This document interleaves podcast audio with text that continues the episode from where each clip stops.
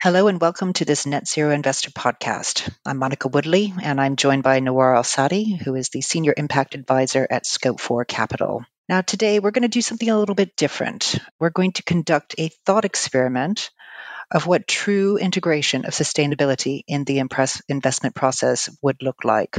We'll discuss what that ideal approach would be if we could start with a clean slate as well as what we should do, as obviously that clean slate is not possible. But first, we'll start by diagnosing the problems. So, welcome, Nawar. And um, if we could start with, I guess, getting an idea of what you think are the problematic areas of the current approach to net zero integration in the investment process. Uh, yes, hello, Monica. Uh, pleasure to be with you. Well, there are many, many issues and challenges with integrating net zero. I think uh, many of your listeners who work in this field are probably aware that this is a, quite a, a, challenge. I will focus on two challenges in particular. I would say one of the first challenges, or the biggest challenges, is we don't really have a proper financial assessment of net zero tra- transformations. The investment community would like companies to transition to net zero, but they don't necessarily understand would they see at the other end? Will these businesses change? Would they remain uh, as profitable or uh, or as attractive from an investment standpoint as they are today?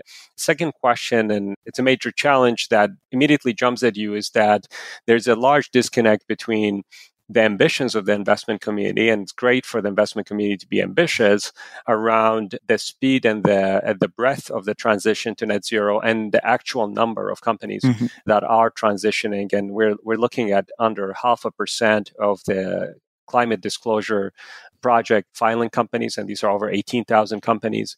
There are only 81 uh, companies of them that are actually aligned, mm-hmm. fully aligned with a net zero transition. Okay. I, I, guess if you could give us a little bit more of an idea of what are the, the reasons behind these specific problems well, on the first challenge around the business uh, transformation and the business kind of uh, aspects of that is we don't have a precedent for this. Mm-hmm. We have not seen a full transformation of our economy from uh, carbon emitting to non carbon emitting uh, across industries, across sectors.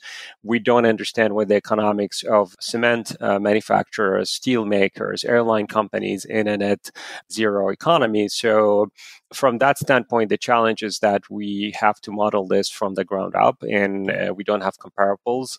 It's a problem of data, it's a problem of process, it's a problem of just there's lack of familiarity with what we're trying to do.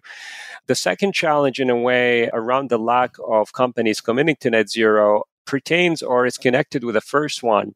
And why I say that is because investors, when they look at net zero transformation, they do their planning on a spreadsheet, but companies have to do it in the real world. They actually have to invest in capital, they have to train people, they have to think about their business models, maybe invest in technologies that are new or experimental. So all of this takes a lot of time. It's very risky, it's very difficult. So I feel the other challenge is I mean, you can split them out, but I would say the difficulty of net zero transformation is not really being reflected in the numbers for a valid reason, and investors have not really figured out a way uh, to align these two data points. And you've mentioned obviously there's a lot of ambition um, within the investment space to integrate sustainability, and, and we're seeing a lot of that coming through in, in the, the language and, and marketing around investments. I guess what else do you think is is holding us back from it being a, a true uh, integral part of the investment process instead of just you know something we talk about in the marketing? Well, I mean, for starters, we do need better data mm-hmm. and better tools. A lot of investors today are pulling data off the shelves and integrating them into their investment process, but it's unclear to what extent this the data signals or the data is providing signals that are useful from an investment standpoint or even from a sustainability standpoint. Uh, tools to analyze net zero transition, as I mentioned earlier, both in terms of decarbonization pathways and business impacts are lacking. And then governance and training and know-how around all of that is a challenge and it's uh, it's something we need to invest in. The second point which again building on the first point i think what the investment community needs to understand that for them to move forward with a sustainable uh, sustainability integration investment process they need to simultaneously invest in three areas finance sustainability and data you can't invest in one or the other uh, or two of them and uh, and, and kind of neglect the third one. They both of these things have to move in tandem mm-hmm. because without these three elements, you you won't be able to execute on a sustainable investment plan.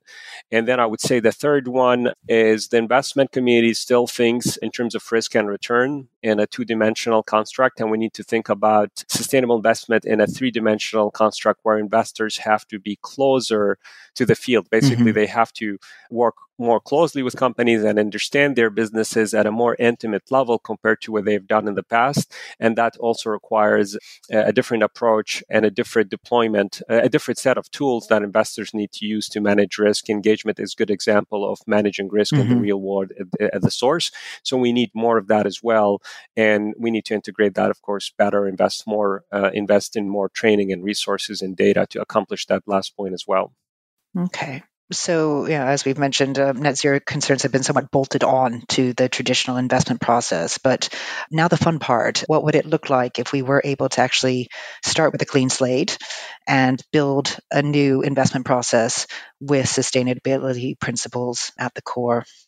I mean, if we had the luxury to start with a clean slate, and to some extent, this is what we've been trying to do at Scope 4 uh, Capital, where I currently work as the senior advisor, is is first we need to stop talking about sustainability and finance. In a way, these two data points should fully merge, and we shouldn't have sustainability analysts or, or business analysts or finance analysts. This function should be fully integrated, and of course, that has implications on training, hiring, on workflows, the same applies to financial data.